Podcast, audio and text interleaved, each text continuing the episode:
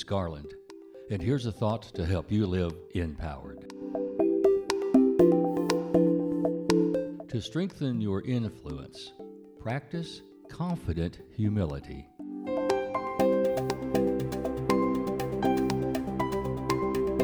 We all want to be influential, which is the ability to make our ideas and words take hold and make a difference.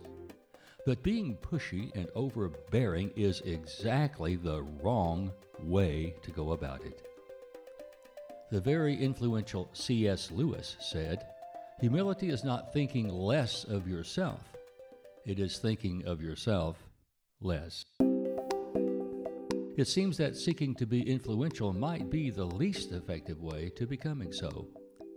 Here are three ideas that might get you in the right frame of mind and heart to become a person of influence. First, think bigger for others, even bigger than they think of themselves. When you help others enlarge their expectations of living, you plant the seeds of possibility in them that eventually will take root and grow. Sometimes it helps to encourage others to take chances and develop some stretch goals. Listen to their ideas and encourage them to think bigger. Maybe all they need is someone to believe in them a little more than they dare to believe in themselves. Second, invest in the success of others by providing them opportunities for wins. If you can, share some of your own success by including others in your projects, then give them credit for the success. Nothing breeds success like success. And when you work together, others see you lead by example. Your quiet leadership speaks volumes. Third, be self-aware. Watch how others react to you and adjust.